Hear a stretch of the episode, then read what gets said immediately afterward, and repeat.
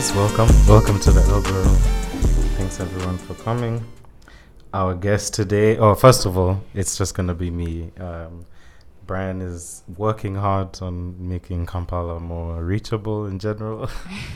You won't like that, but so I'm just filling in for this episode by myself, and we are having a bit of scheduling stuff, so we might have a few one-sided episodes going forward. But anyways, my guest today is Lisa Kanyomozi Rabwoni. Yes. Yeah. And she's a presenter, I would say, a radio and TV presenter, a feminist thinker and public speaker, and a feminist educator. Yeah. Yes. Okay, so basically start us off with like your journey, like obviously maybe your like formal feminist awakening, like the academic one, let me say, not the personal one, or however that fits in. I'm sure one fed into the other, so just tell us about your journey, like where it led to all your different professional outlets. I'm so lost. What should I start with? The feminist journey or the work journey, which one? Let's start with your personal journey, your life journey. Tell us about yourself. Yeah, that's the hardest question. I usually only use the work that I do to explain who I am, because a lot of it is from passions and things that I'm in love with, and then I find ways to put them into my career. So I'm a feminist. That's my political ideology, and alongside with that, I'm a Girl Talk team lead for Uganda, and that's where we create conversations, feminist conversations in different communities. It's under Choose Yourself, which is a feminist-led organization. I'm a media personality. I work with Next Media. I do radio and TV over there. I am a business owner. I own Obonide and Amaka. So Obonide is head wraps and brass jewelry, and then Amaka is small-scale interior decor as well as interior decor pieces. What else? I'm an author. Yeah, I'm an author as well. Nice. I published my first book in... Well, it was set to be published in August, but it was published in November of 2021. It's On the Job, and it's a conglomeration of my feminist journey, dealing with sexual trauma, friendships, and also choosing myself as a young woman. So now my feminist journey. I think I've always had a big head, and I think that's big head, like hand in hand with feminism. Oh God. So I've always asked how women and girls are treated, or the expectations given to both women and girls, from I think as far back as 12. I remember my mom would keep saying, "You're not going to learn how to cook. You don't want to learn how to fry an egg." I was like, "Yeah, nope, I don't. I just do not." I would prefer to go and read my books.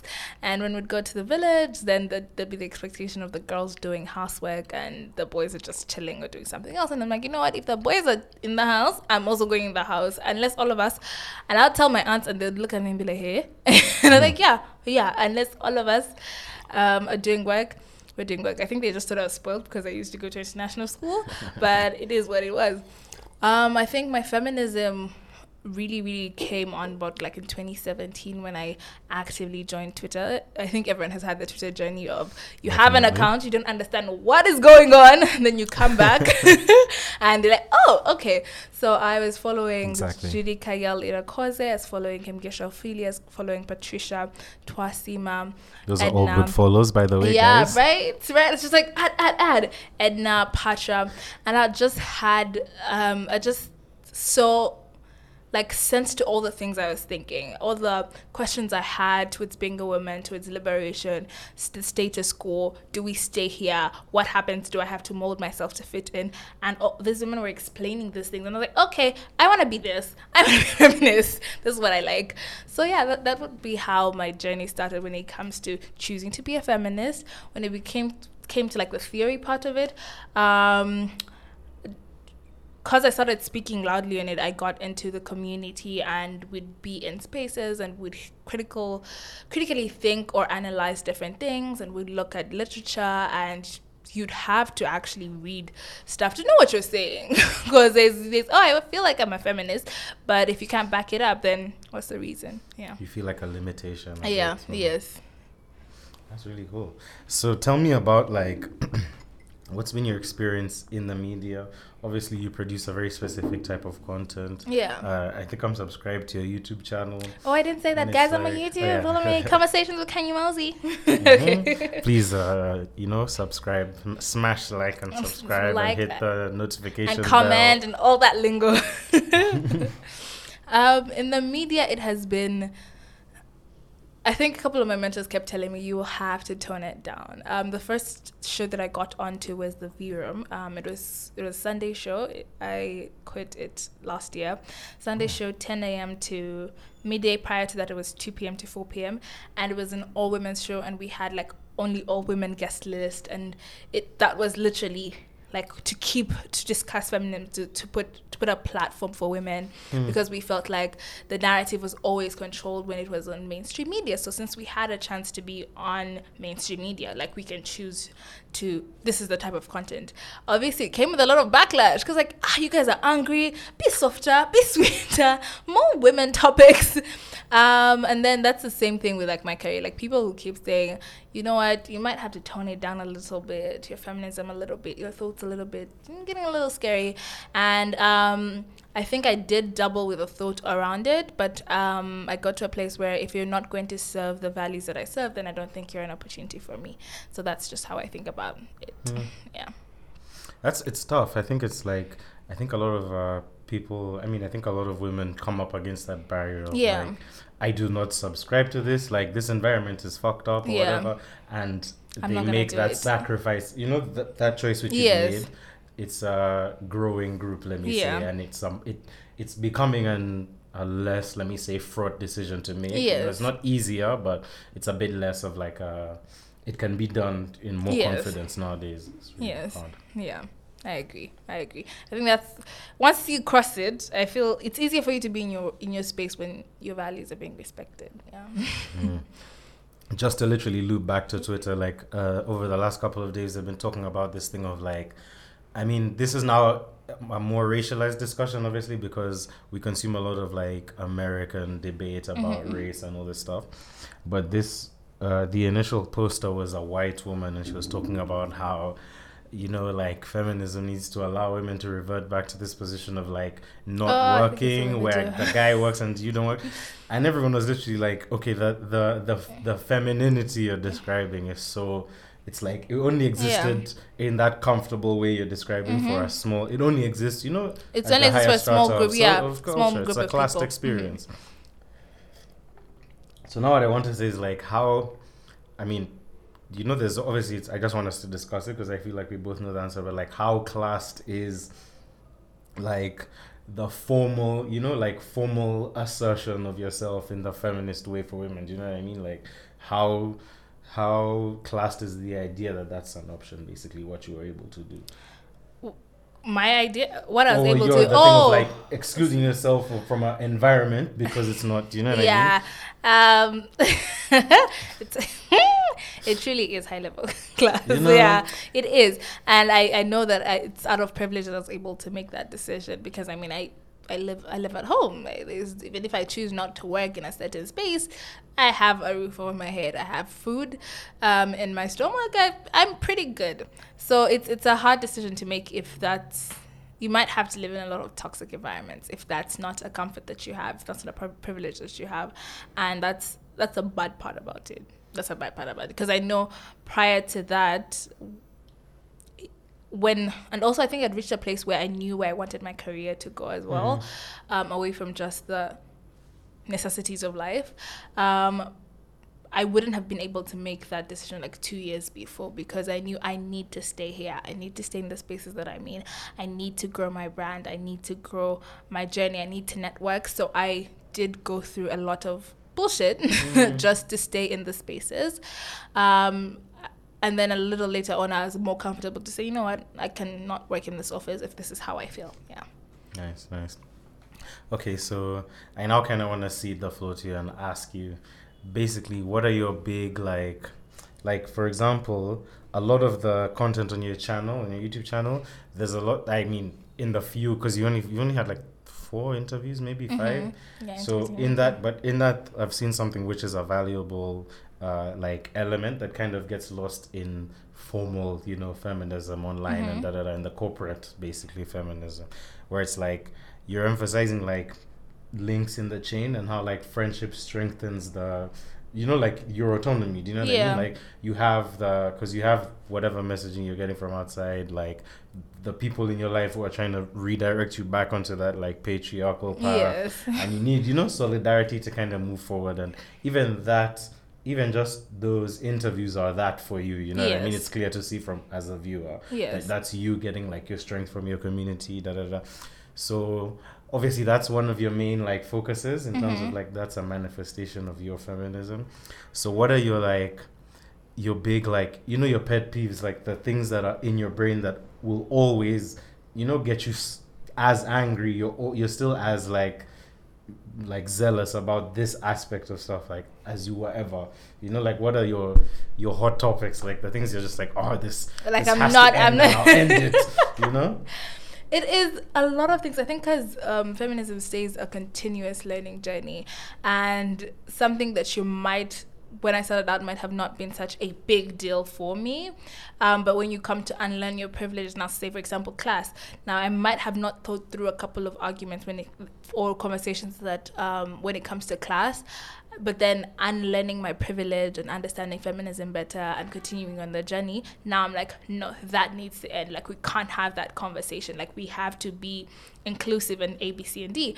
I might have been, say, impartial about like sexuality when I began, because I hadn't reached a place where I knew what I was speaking about, and then now it's like, no, that's a no-brainer. That's like, I'm not going to discuss people's sexuality with you because it's none of your business. But I think so. I would say that all of them get me mad. Sexual trauma, consent, rape. That's a conversation I just don't have. Like that's. Like, I'm not going to debate this with you. Like, if you feel like consent is not a thing, so what? That's good for you. I'm not going through it. But also, I think I reached a place in my feminism where I say everything is such a big deal to me. I reached a place in my feminism. It's either you actually want to be educated, or you actually want to have a conversation where you want to learn, or, like, you can go on with your day. Because the years 2018 to, like, 2019, end of it, I would go back and forth. I would sit on my phone the whole day, do nothing productive, arguing with people who just don't want to learn. So once I reached a place where I was like, you know what, if you want to have a good day arguing with yourself, great. I may have said what I've said. Yeah. I don't understand this. It's a tough debate to have with people, because I think like the people who, I'm not speaking because a guy with male friends or whatever, but the people who you feel like need to have their opinions adjusted and have their like perspective widened on these things are the ones who are like, so they're like ninjas at blocking the fucking real debate and real conversation, and they have their 3 or 4 issues that they're like. But I had a breakthrough with a friend where it was like, where I was, you know, I tried to like have more in depth, you know, like interrogations of some of the stuff, you know, that he'll like express to me. And we had this breakthrough of like, we're guys in our era, you know, we're in an interesting like transitional period, you know? So like masculinity is, I don't want to use the word threatened, you know what I mean? Let me say like traditional masculinity is like, is being challenged, because I don't consider like the debates from the side of feminism to be threats, you know what I mean? Like, they can strengthen it overall. But, like, people in the previous generation, it was clearly, this is just an outlier perspective. Yeah. Like, we hate it. We don't even need to worry about it, actually. Then, in the future, it, like, I have a younger brother who's 10 years younger than me. Yeah. There are things that we were awoken to, or this happened, which are just norms for him. For him, know? Yeah. Like the word patriarchy, the word feminism, you know what I mean? Like I heard the word feminism first, like in uni. You know what I mean? Like for real. But I didn't know that, I knew a few people who were feminists, but I didn't know that that's what they were. Because I was like coming from another thing, from what I was studying in school. So I think I think this is just a really hard time to talk to men about this transition from because everyone, especially I'll speak to Ugandans only, but I think this is, I suspect this is a problem with all African men, where it's like we have to all be a king, do you know what I mean? Like there's an impulse, and then against the other guys in society, it becomes more like, I'm sure most people left alone will not have domineering urges. They won't want to run over people, but so I think most people you know what I mean? Then there are those. Mm. But I just I like resources like yours because it's not a debate. You know what I mean? Like a person can go on your channel or go read your tweets. Okay, your tweets. If someone is like that, the tweets can be considered combative. But like, no guys, I need people to leave my tweets alone. I don't think it should change. You know what I mean? Like I feel the same way about feminism, but I feel like most African males can understand people feel about race. You know what I mean? Yeah. And that's always the argument with me. I've forgotten what the question was, but it used to be asked to me a lot. Mm. And they'll be asking about feminism. Like, okay, now since you understand the concept of race, same way for feminism. Like, no, it's not that serious. I'm like, okay. But do you see, like, surely it's, I'm talking to someone who's not here, but surely it's more serious. You know I mean? There are more women than black people. I'm not part of this when you guys cut this out. No, I don't think that's a weird. Yeah. Do you know what I mean? Like my friend was on my way here. Mm-hmm. I was like, "Well, I'm interviewing you," and a female friend was like, "Hey, you guys are really going in on the women thing," and I'm like, "My nigga." What? I was like, "Dog." Wow. I'm like literally 51 because it's literally 51%. I'm like most people, most human people beings are women. So what is this? Mm. So it also means that it's inevitable. This one guys also don't understand. Like it also means that some of these arguments will be quote unquote lost by your grandsons. You fight and whatever you want. Blah, blah, blah. It's but coming. It's over. The revolution is coming. It's really regardless. Over. Like, do you really think white people? Like, think about a white person born in the 30s. Yeah.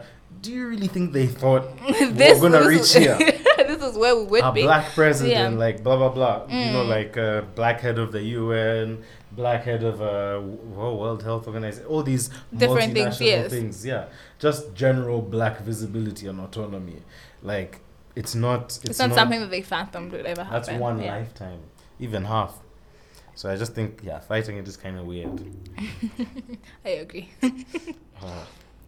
So about your authorship, like tell us, what was the journey like getting published? Do you have any practitioners you can recommend? Like, what was your experience writing? Because you write research. So was it fictional?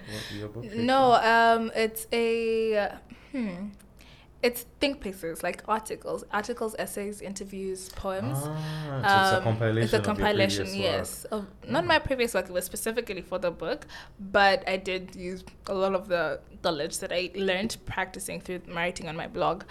The writing process was interesting. Like, there was so much to learn. I have interviews from Patricia Caballo, who is a therapist. I have interviews with Doctor Sylvia Tamale. So we do something in feminism. I have interviews with Kim Gesha Ophelia.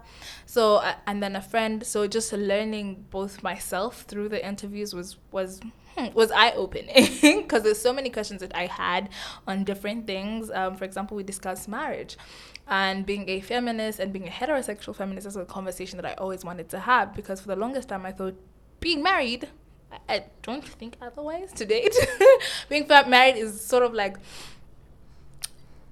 It's a sticky situation. If you're trying to fight patriarchy, this is a patriarchal institution. So what happens? So we delved into that conversation. We talked about grace and feminism. One of the things that I think we have always been called out for as a feminist community is we probably use a lot of force when it comes to calling out people. And even when it comes to our fellow feminists in the community, and I remember Judy K. L, who's a friend, said for her, instantly she cuts you off if you call her out in a forceful way. Like, that's just not something. You have access to me, so why would you? So grace at feminism and friendship is a conversation that I delve into in the book. The hardest part was dealing with my sexual trauma, or having conversations around sexual trauma, because the things that I think with sexual trauma, you think you're good. Even if you didn't go therapy, in your head, you think you're good. But just opening up this can of worms. I remember a couple of essays that took the longest to write. And whenever my editor, she's called Tasha, would ask me to look through, I'm like, yo, I can't. You look through it. Just look through it, because today I'm not going to tell you I'm going to do it today. But I did have a beautiful writing experience, because I had one of my friends... she was the editor. She's the editor of the book, and just her working and walking through me with every journey. What was difficult for me? I needed to share more here. I need to expand more here. How about this idea? And also just someone who truly believes in me. Because there's a point when I was like, you know what? Let's just throw this thing away. Like, I'm done. I don't want to follow through. And she's like, no, there's work here that we need to put out into the world. The publishing process, however, Ugandans are very stupid people. That's all I have to say. So, first of all, I know why people are not writing enough. It's so expensive. Like, I remember, because it was a self-funded project, and the first person that gave us a bill, we just looked at the bill and we're like, wow, who's going to pay all this money, and where are we going to find it? And I remember, like, I'm not the critical thinker when I'm emotional. So my editor, Tasha, was just like, okay, so now we're going to have a call with this gentleman and have him break down to us. And he could not explain 1.2 million. And we're just like, okay, so this and this, like, we've given you the whole book. So what do you need apart from just being able to publish it and look through and proofread and whatever? Print and bind. And, you know, so he's like, okay, fine. He gave us a discount. We gave him a contract, and, you know, like, days, and I'm like, okay, so when will the books be ready? He says, at the end of this week. Obviously, being on social media, I share, oh, guys, finally, the book is ready, we should be good. This gentleman, after I've shared this post around 4 p.m. of the afternoon, and then we give him a text to be like, oh, hi, we still haven't received the email of you signing the contract. And he's like, why don't you just trust me? I was like, what? Why don't you just trust me and follow through? I've printed so many books, you know, I'm not going to cheat you, what? And I'm like, no, we're not friends. This is a business. Even if we're friends, this is a business arrangement. Tasha and I are much closer, and I signed a contract to make sure for her participation in the book. So you, who I don't know, what do you mean? You have to sign it. And he's like, no, at that point, we just cut communication with him, got in touch with someone else, and we called this gentleman, and we're like, you know what? We are in trouble. I've literally got 13 days to have this book on the market. Please let me know that you can do this. And he's like, yeah. I was like, okay, I've got a contract for you to sign. He's like, okay. First of all, that man needs to pay me my money. There's a refund. There's a refund they're supposed to give, because he did absolutely nothing, in my opinion, to make the book any better. And then midway, the publishing process, I kept asking, okay, so when can I get copies? And this gentleman tells me, and I'm saying this very boldly, creatives in Uganda, we need to style up. He tells me very boldly, I don't feel like my heart is at peace with finishing this project. So... We're finishing. I was like, so when you were signing and receiving money and committing and taking me around in circles for the past 2 weeks, your heart was where? Like, what was it doing? So we just chose to self-publish. We literally said, you know what? We're going to make mistakes, that's true, but this is how far we are. And yeah, we self-published. That's what we did. We just went to NASA Road and said, you know what? We will proofread the book every single day, just the both of us. We shall edit what needs to be edited. We will get this done. Yeah. So Tasha and I are the team. We'll open up a publication firm soon and let you guys know. Listen, we're ready for that. So obviously I have like a beat sheet of like all your stuff. So tell me about the International Youth Congress. Like, what was that about? Oh my God, this is so long ago. Oh, wow.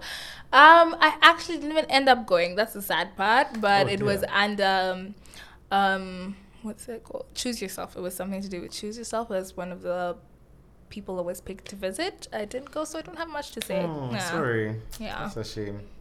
And what about, okay, so tell us your experiences on Next Radio and just generally the radio space and like, because I think when I think of radio, I think of like what we grew up with, Drive Time, like, you know, all this stuff, and it's it's quite a like patriarchal space, you know what I mean? That's true. It's actually the venue for a lot of like proliferation of those ideas, because a lot of those debates are unprompted. Yeah, you know what I mean? And then anyways, a lot of them were very weird. I'm glad I stopped listening to radio. Oh, so sad. But radio was it's. Media has always been a passion for me, so I started out with print media, and then people kept saying, oh, you should get on TV, you have a face for TV, and I'm like, nope, I don't want to be anywhere public, I don't want to be in front of cameras, I don't. But for me, radio was just like, oh, okay, like I can still do what I want to do without people seeing me. Funny enough, the first radio that employed me is audiovisual, so people still see me, nonetheless.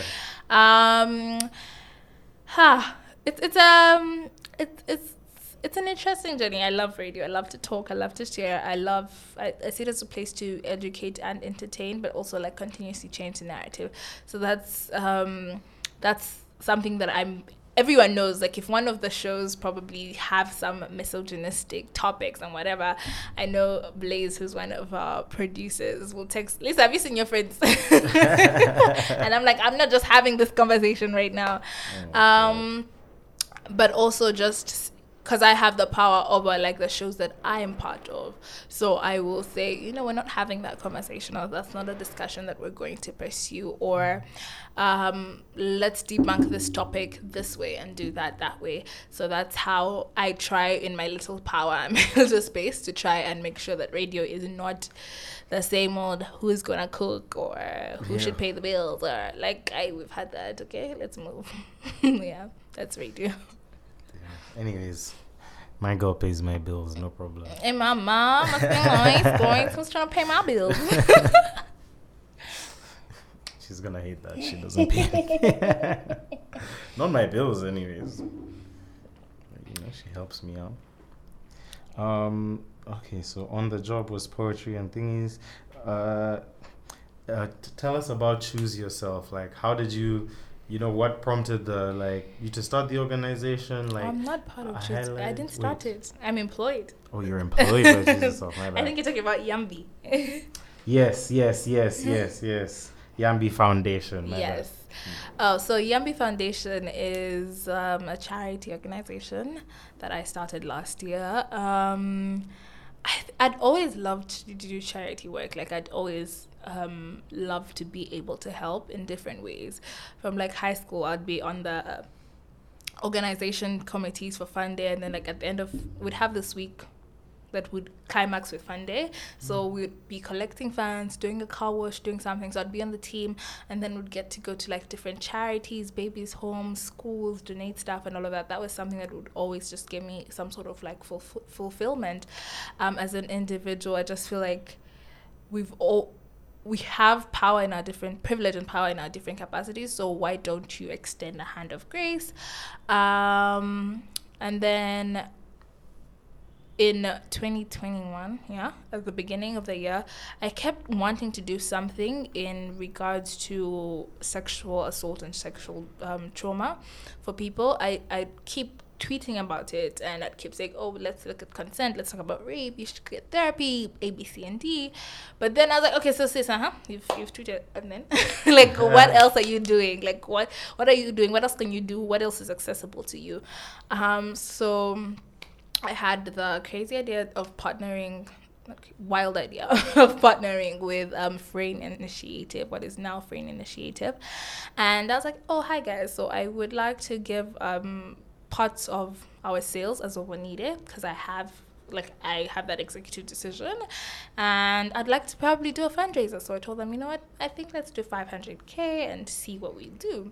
I really want to shoot for 1 million, but I'm scared. What if people don't even give us a single shilling?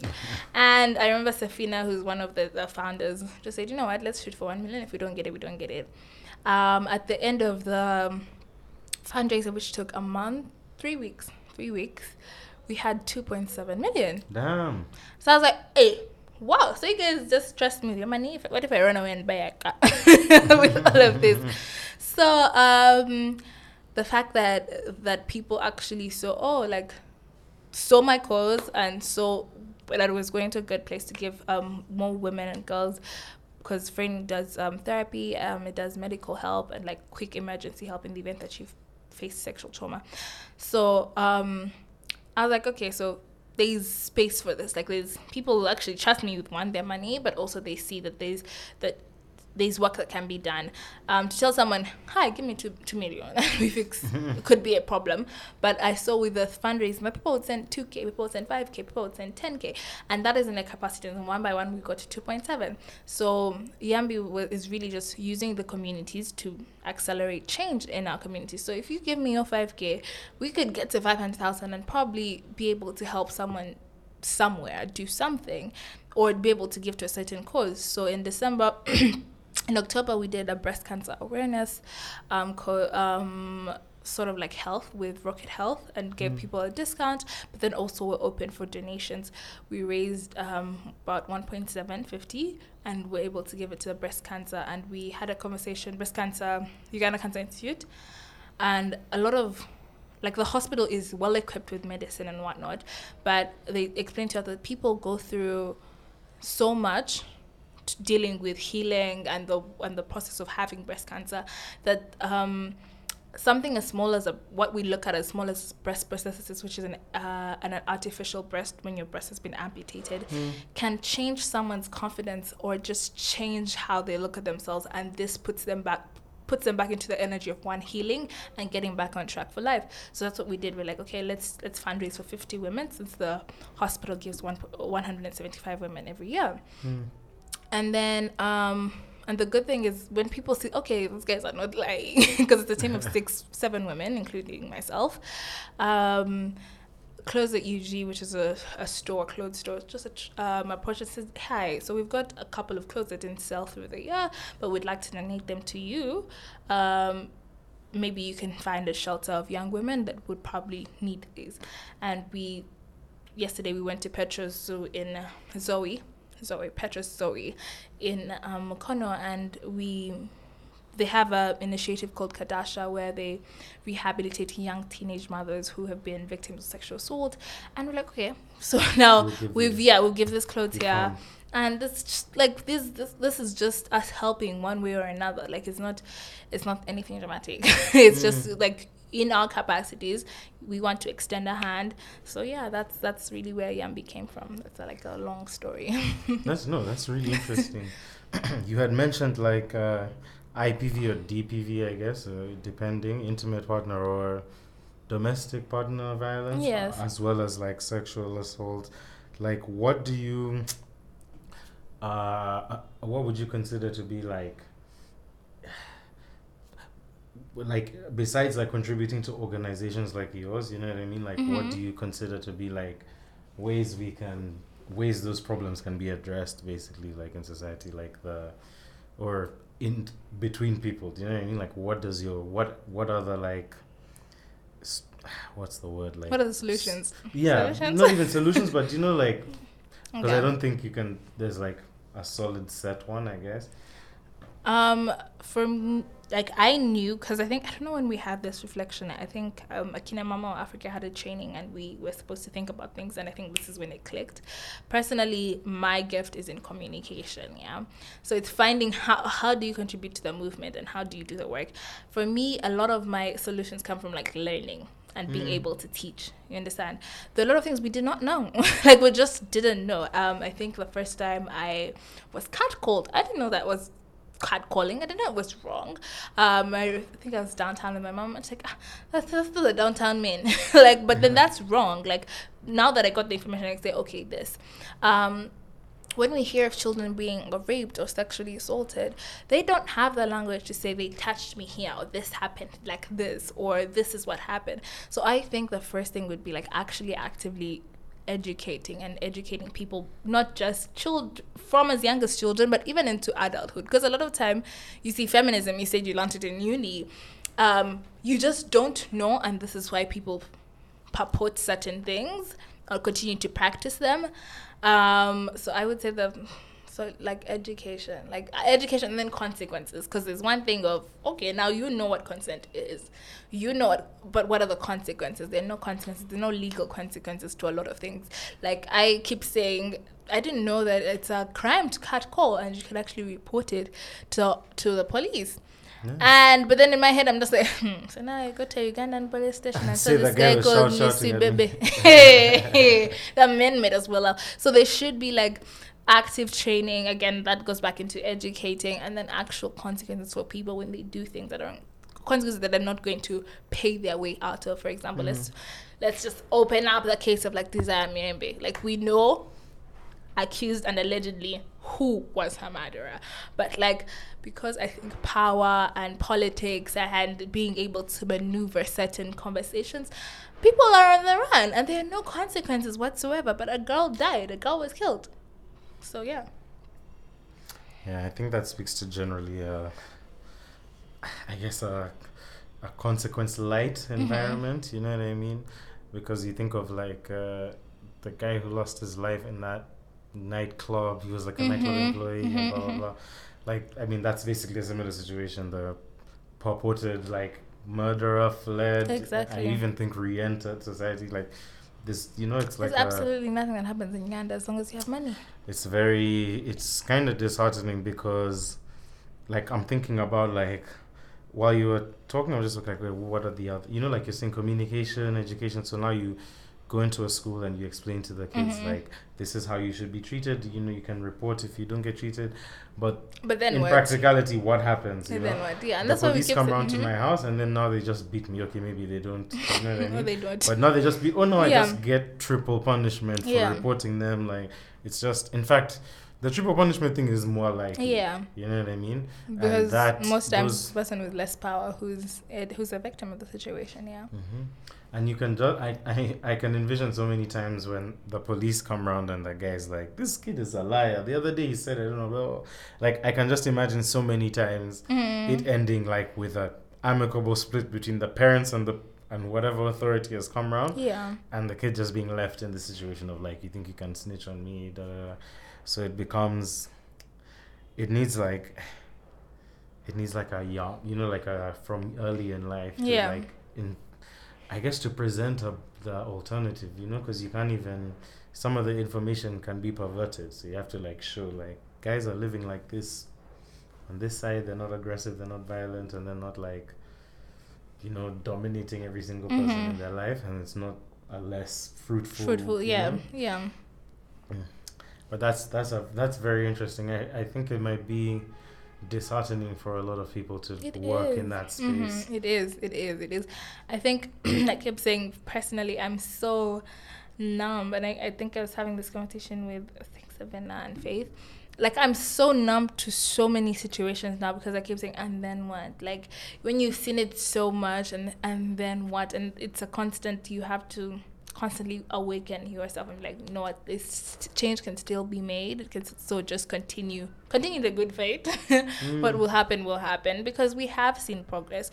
We have, like, to date, I think 2017 people could tweet anything. Now you tweet something to do with undermining someone's content, you're going to be dragged. And just the constant talking or the constant sharing and the constant bashing of people who did otherwise has now created an unsafe space for potential rapists on the internet, which is fantastic. Like, so we're going somewhere. Yeah. Like, I keep saying, okay, fair enough, it's just the people around us or the accounts we have access to, but that's just a step forward. That's somewhere. Yeah. I like your I mean, that's very true.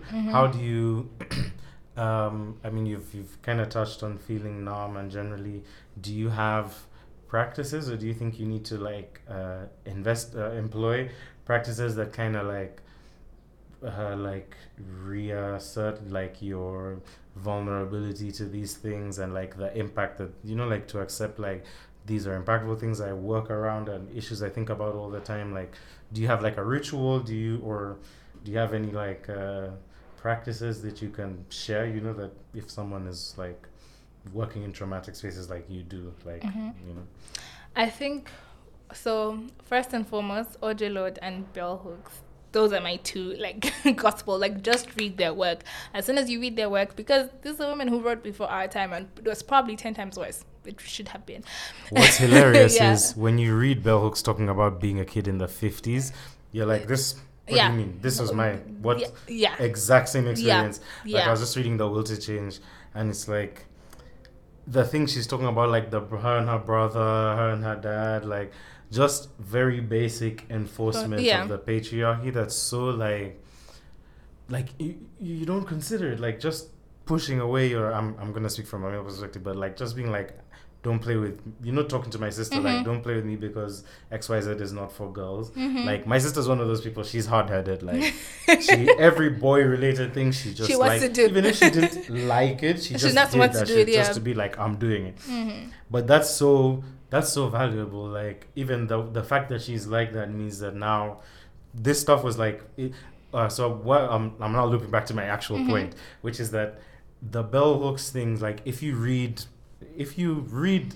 like, I haven't read a lot of Audre Lorde actually, but with Bell Hooks I found like almost everything. I mean, she's an interpersonal writer. She yeah. knows about, like, she's very conscious to write in ways that speak to like very everyday experiences. Yes. But the truth is, like, she has and someone who's anti will be like, or she just finds a way to fit the patriarch into everything. But she's really thought about it, and, yeah. and it really does impact like every level of life. Like, exactly. It's I use the idea in my brain of like it's the main religion on this planet. Mm-hmm. You know what I mean? The patriarchy. Yeah. And that even makes it feel like kind of useless to fight. You know what I mean? Because that's what I keep saying. Yeah. But you have to continue. Like, you have to continue. But, and I keep saying, people ask, oh, so what's your end goal? Let me tell you the truth. Once I reached the point where I said, I don't know. I could die tomorrow, and I really haven't even impacted any change. But the fact that we are reading Bell Hooks and getting ideas, did Bell Hooks know at that time when they were writing that my work is going to probably reach Uganda, and these two people are going to be like, oh, okay. Or like completely shape yeah. how people talk about relationships and themselves exactly. nowadays. Like, I joined Twitter in 2010, and then like started really reading in like 2014. And the transition to, even in the real world, like the word patriarchy. Yeah. Like, she literally spent like 30 years trying to make that mm-hmm. get into people's minds, get into public discussion. And then there was a like tipping point, you know, around that time actually. Like, I think Mike Brown and, you know, like Trayvon, like Martin contributed to that. Like, yes. But everyone speaks in her terminology. Like, everyone describes everything in terms of these things. And I don't think it's like, I think it means that there's, you know, a decent amount of truth yeah. in them. Do your part of the work, and then... Yeah, did I answer your question? I don't know if I did anything with you. You know, I'm asking, yeah, like, how practices, you do with yes. So reading Audre Lorde and Bell Hooks whenever I feel numb or, like, my fire is just dying, but also keeping close community of people who are like-minded. So we're going to have these conversations one way or another, and we're going to have them every day.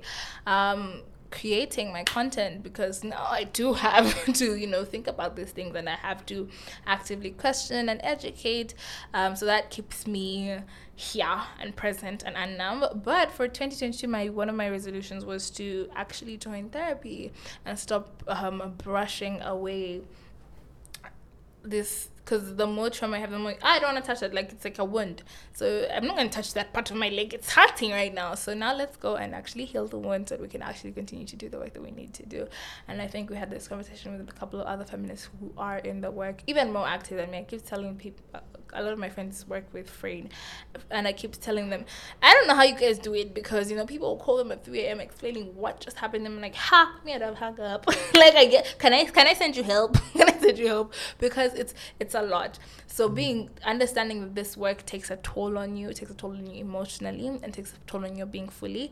I said, you know what, we need to get into therapy. For us to be able to give more of ourselves, we have to work on ourselves first, but then also just understanding that I am a human being, and sometimes I break, and these things take a lot of time, and allowing myself to take a break. I think that came in the, was it 2020, 2021? 2020, before the pandemic, there was that Twitter outing of rapists, and like we knew half of them, and this was what we sat with, and this was what we ate with, and also triggering my experience because nothing happened to those guys. Like, yeah, they were, names were on list. We knew their stories. We knew the one guy sued the girl who tweeted. Exactly. I think won the case. Exactly. Like, yet we know him and we know his mannerisms, and she was not lying. He didn't win the case. He chose to settle. But what? So she paid. I can't even speak. Damn. No, she didn't. Well, I'm going to. You can. There are multiple ways you can settle, but usually it's cash. So and I saw that, and I remember like wanting to get off Twitter because it was a very triggering experience. Because it was just that realization that, you know what, like people will hurt you and people will move on. Because I think I walked into a restaurant and one of the guys who was on the list was in the restaurant, and he walks past us and the people who knew him on our table, and these guys were like, chief, boss. I was like, they just outed this man as a rapist. How are you guys?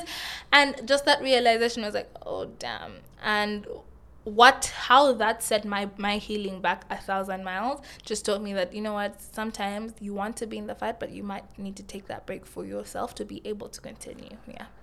So that break, so books, break, therapy now, and just communities, people to hold you. Nice. Community is a good one. Okay, so we usually basically, because we started this podcast as a sports podcast about basketball, so we try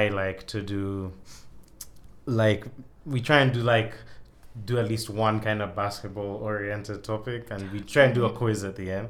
But I don't know. I feel like we're gonna get 0 for 0 in this quiz, and I don't wanna like. You're gonna do a sports quiz. I'm not like. No, I'm not. What I'm saying is we can do we're gonna pick we've done true. We've talked about Tristan Thompson on here. Like we've done Stupid kind of man. Upper.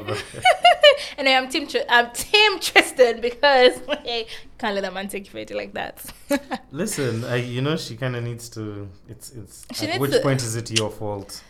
You know, someone fool me 3 times, 4 times, 5 times, 6 times, 7 times, 8 times, 9 times. Shame on you. Who is an influencer?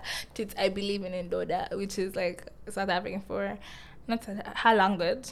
To South African language, but I believe in men. I don't underestimate the type of witchery men can put over you for you to be taken for idiot like that. So I don't blame her too much because you hear people saying people are running mad. Men are mad. Men will make you mad. That's one thing. So I was basically opening the floor to you.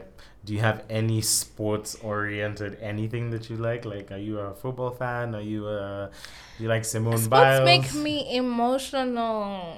I will try to watch basketball or football, but then if my team's not winning, then now I'm on pressure and my heart is not functioning and I want to cry. That's how we live life. I just said, you know what? Among the things that are going to stress me in this world, it's not going to be sports. Let me just choose something else. That's nice. I support Man U though. Let's go. So you have taste. I support it. I support it just, and then wait for my siblings to give me updates. Okay, did we win this game? Okay, great. Other than that, I'm just going to cry. They haven't been updating you a lot in the past few years. No, they've just said, you know what? There's a point when my sister came to Germany, I'm done watching football. That's it. Oh, trust me, 2019, I had given up on the existence of the sports. Football? No thanks. I don't know football. God. No, but thank you so much. Thank you too. Coming. Thank you too. We hope we can have you again. I would love to.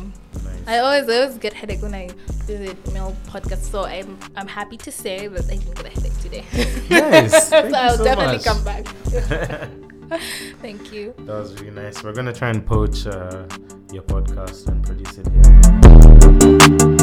it here.